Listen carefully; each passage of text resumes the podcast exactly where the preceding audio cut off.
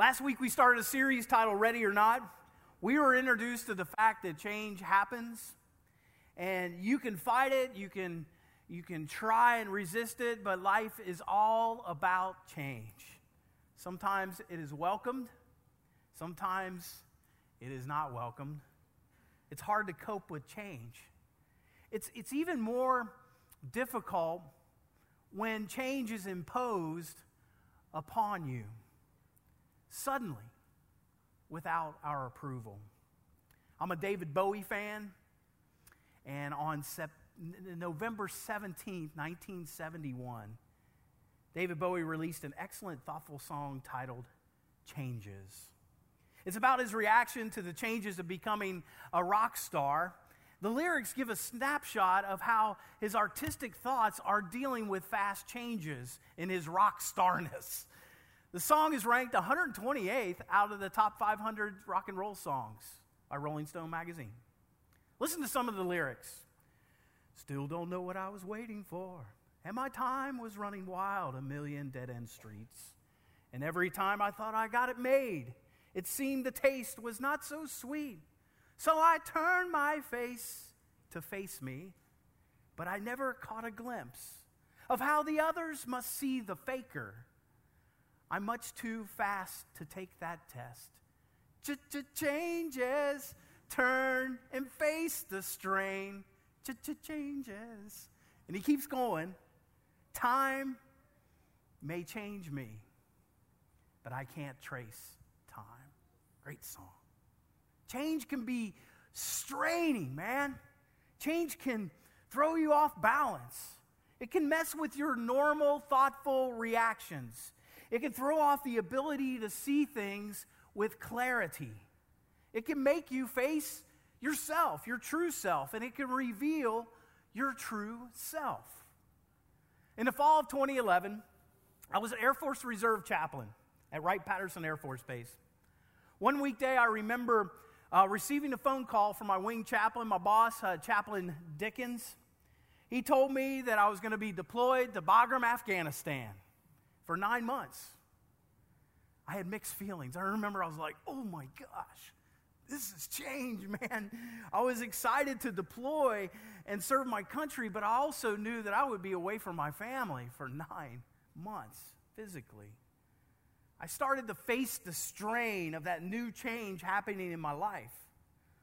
Later on the same day, I received another phone call a few hours later from Chaplain Dickens.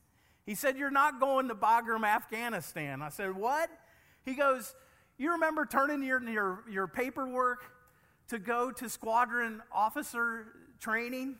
And I was like, Yeah. He goes, Well, that came in today, and you did it before to your deployment to Bagram, Afghanistan, so now you're going to Montgomery, Alabama. I'm sending it there. And I was like, Wow, those are two different reports. I remember being loopy. My eyes were just like, oh my gosh, my brain was spinning. One minute you're going to war, the next minute you're going to Alabama. Ch changes, right? How do you react and cope with change that comes flying out of left field? Well, one reaction is, is that we can grumble about it. Sometimes it's so easy to grumble about change. 2020 was a crazy year. I did a lot of grumbling. It seemed like every day on the news, you tune in, there was change. When COVID 19 cases started accelerating and shooting up in, in uh, March 2020, you know, suddenly life turned upside down. And I grumbled a lot. I couldn't stand, and I still can't stand that mask. And then I got tired of carry out food. I wanted to sit in a restaurant, brother. And then you have to put up with all those restrictions. And then, er, another Zoom call. Are you kidding me?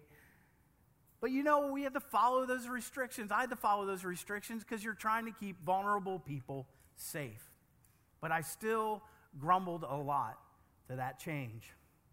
Another reaction to unforeseen change is to try and run from it. Time and time again in the scriptures, we see those biblical heroes run from change. Think about Jonah.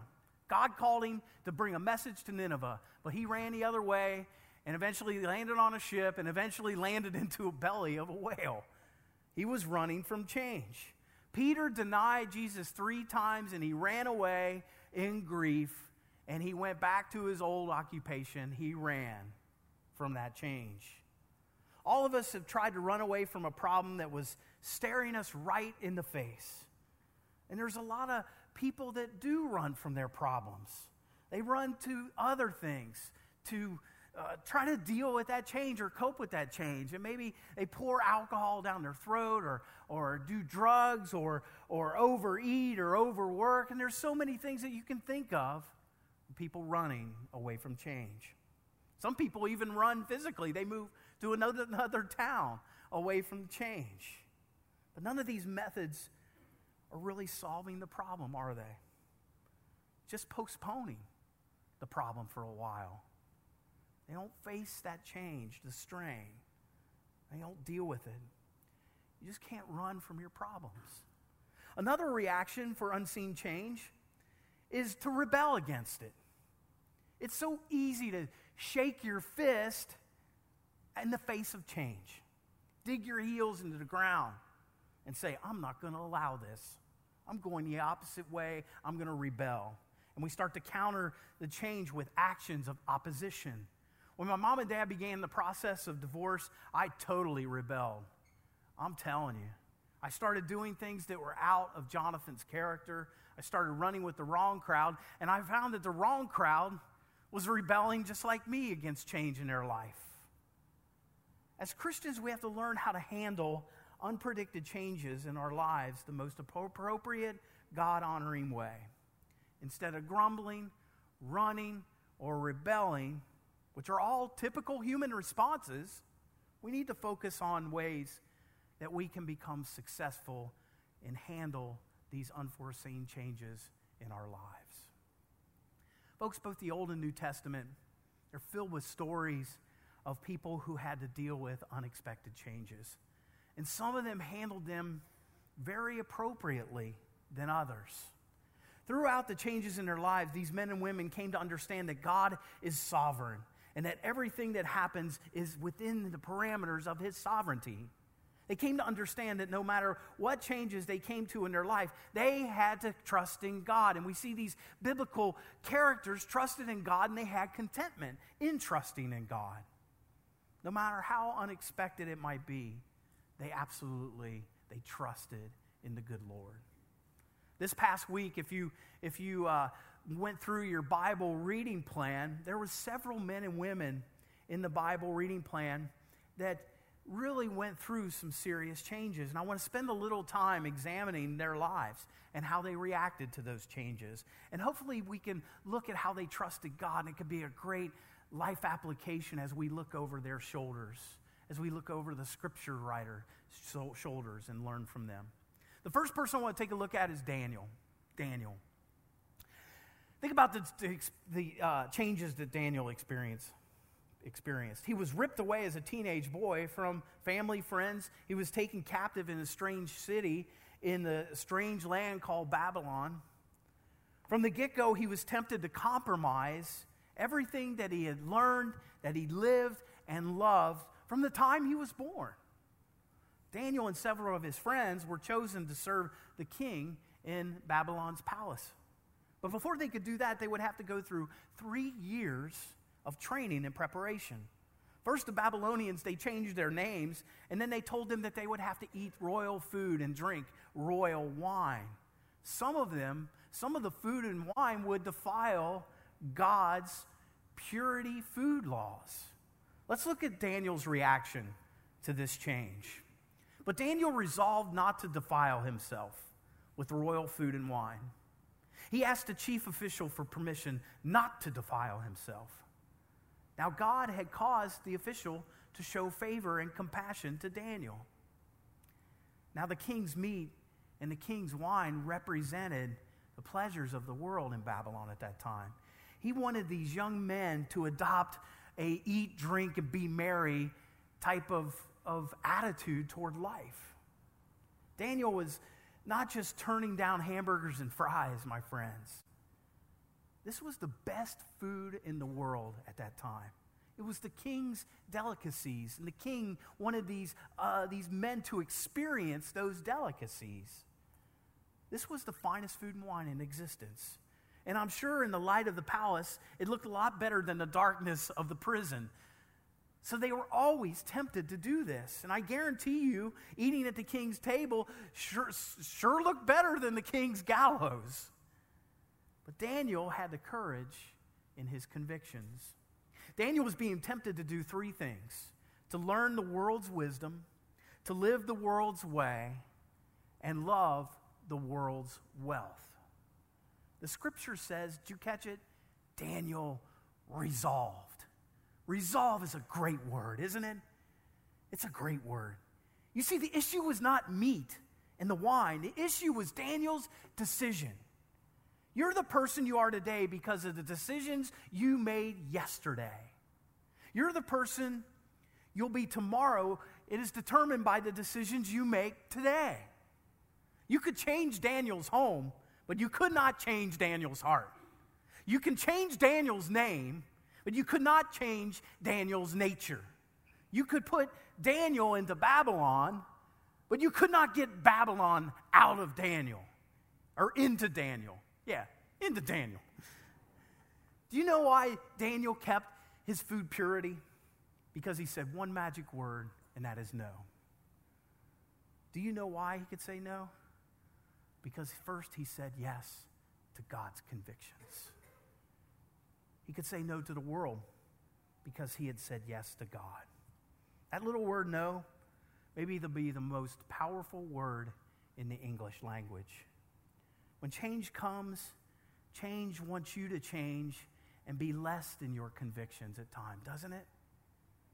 It's always causing or calling to say, go astray, Jonathan. Go astray, Mark. Go astray, Betty. Go this way. But you see, God wants us to stand firm and when we face these changes. Daniel is one example of someone who trusted God during cataclysmic change. In the Bible reading plan, we also read about Esther. Esther lived about 100 years after Daniel, and Babylon was conquered by the Persians, and that became the Persian Empire became the world's superpower at the time. King Xerxes was the king of Persia, and one day he became unhappy with his queen, Queen Vashti. So he got rid of her, and he began to search for a new queen. Esther at the time was a Jew living in Persia in exile. She was being raised by her uncle Mordecai because her mother, mother and father were dead. Now, Esther was drop dead gorgeous the scripture says. She was very, very beautiful, and her beauty turned heads, especially the heads of the king's attendants, because they were out in Persia trying to find the most beautiful women for their king. King Xerxes, when, he was, when, when Esther was presented to him, he was like, Whoa, wubba wubba. Man, she's going to be my queen. And so he made her his new queen. Now, there was a man named Haman who was part of the king's court, and he didn't like the Jews at all. He didn't like Mordecai because Mordecai would not give Haman the honor that he felt he deserved. So Haman hatched a plot to have all the Jews in Persia killed. And he got the king, Xerxes, he got King Xerxes to buy along with this uh, agreement here, or, or this, this, thing, this law that he wanted to put out there. When Mordecai and all the Jews living in Persia heard about it, they were distraught. They couldn't have seen this coming. And I'm sure they were, they were just trying to live their lives quietly while being in exile. But then suddenly everything changed in their lives with this edict. They learned that the death warrant was out for them. So Mordecai reached out to his niece, Esther, who was living in the palace. And he sent, sent her a message through one of his, her servants. Mordecai wanted Esther to go to King Xerxes and get him to rescind that order to kill the Jews. But there was just one problem. One problem. No one was allowed to talk, go and talk to the king, unless he invited them to come and talk with him, even the queen. And he had invited her to talk with him for a long time. Let's look at this scripture together how, uh, this is Esther sending a message back to her uncle Mordecai. And then his reply. All the king's officials and the people of the royal provinces know that for any man or woman who approaches the king in the inner court without being summoned by the king has, uh, or the king has but one law that they be put to death, unless the king extends the gold scepter to them and spares their lives. But 30 days had passed. She's saying this to Mordecai since I was called to go to the king. When Esther's words were reported to Mordecai, he sent back this answer Do not think that because you are in the king's house, you're alone. You alone of all Jews will escape. For if you remain silent at this time, relief and deliverance for the Jews will arise from another place. But you and your family's family will perish.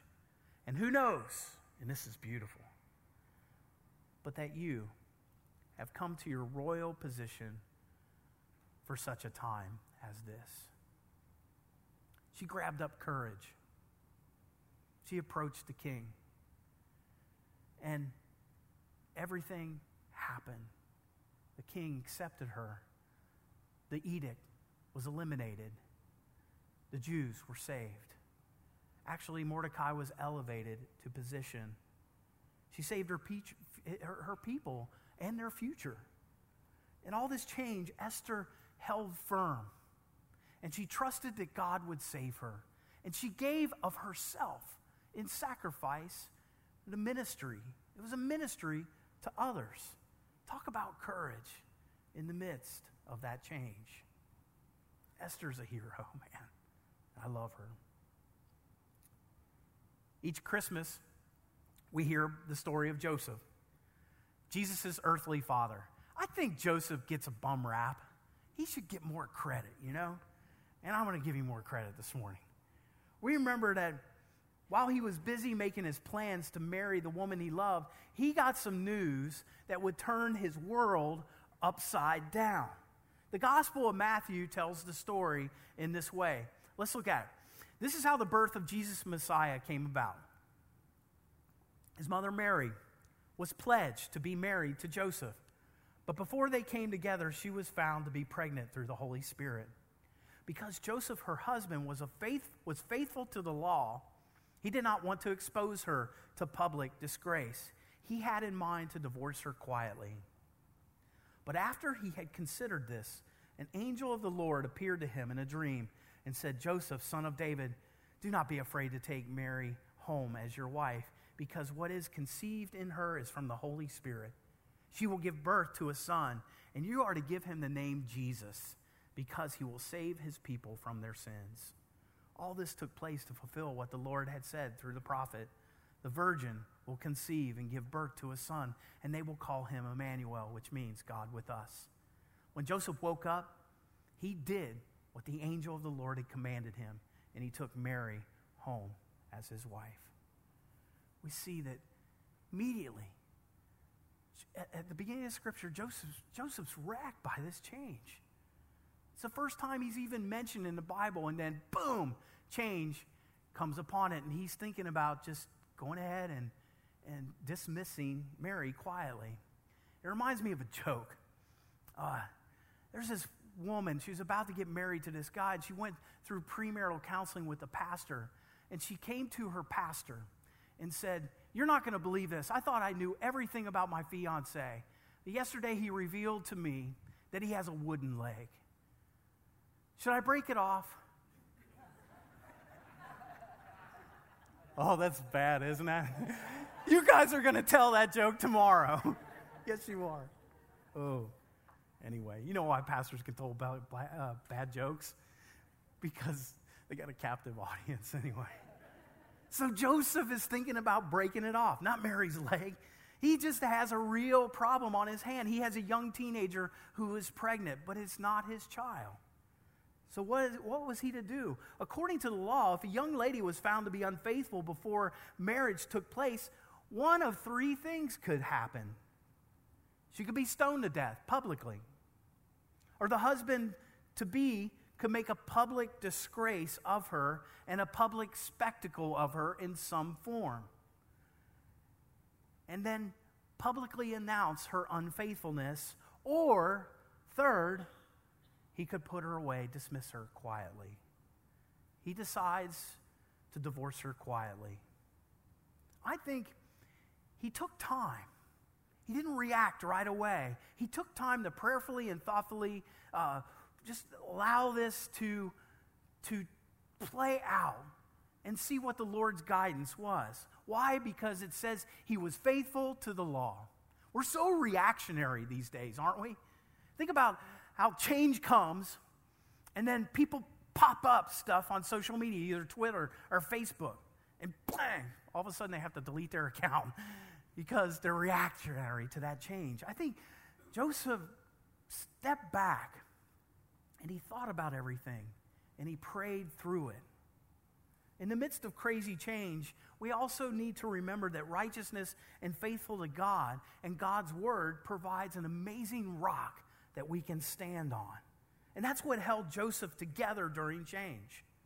Faithfulness in doing what is right keeps us steady and solid.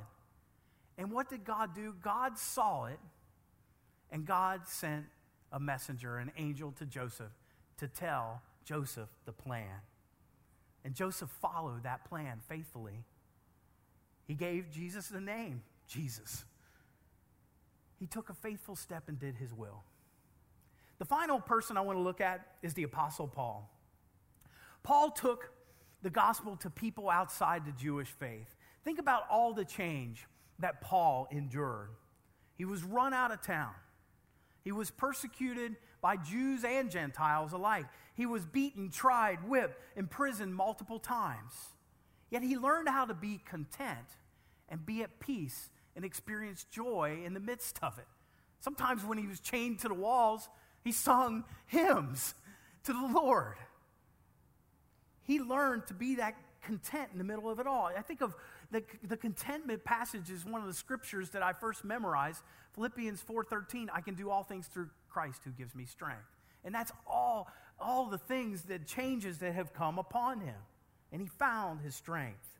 And over his years of growing in Christ and having all of these experiences, Paul had that inner sense of peace and contentment.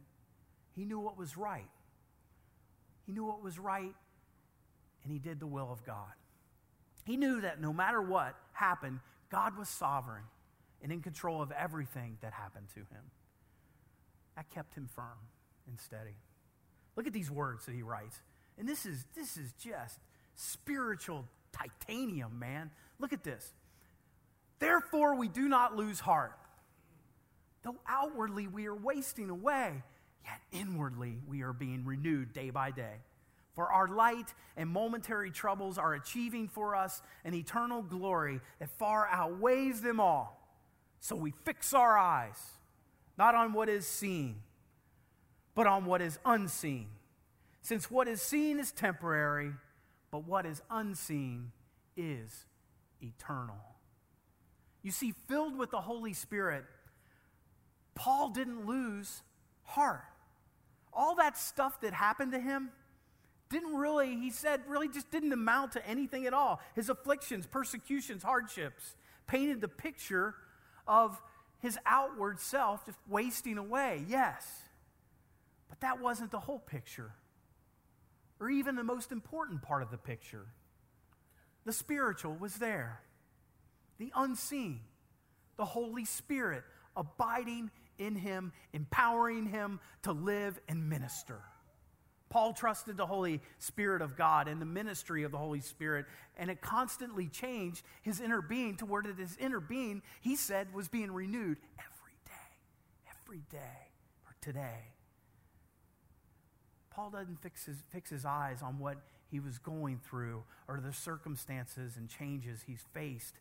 Instead, Paul put his hope on the one who is unseen, the one who is unchanging. And who is that? The Lord Jesus Christ. We must do the same when we face the strain of ch- changes. Stand firm in faith. Don't compromise. Keep faithful. Ask the Holy Spirit to strengthen you because the Holy Spirit, hears our groanings and will fill our lives and minister unto us. Stop looking down and constantly staring or sulking about the change.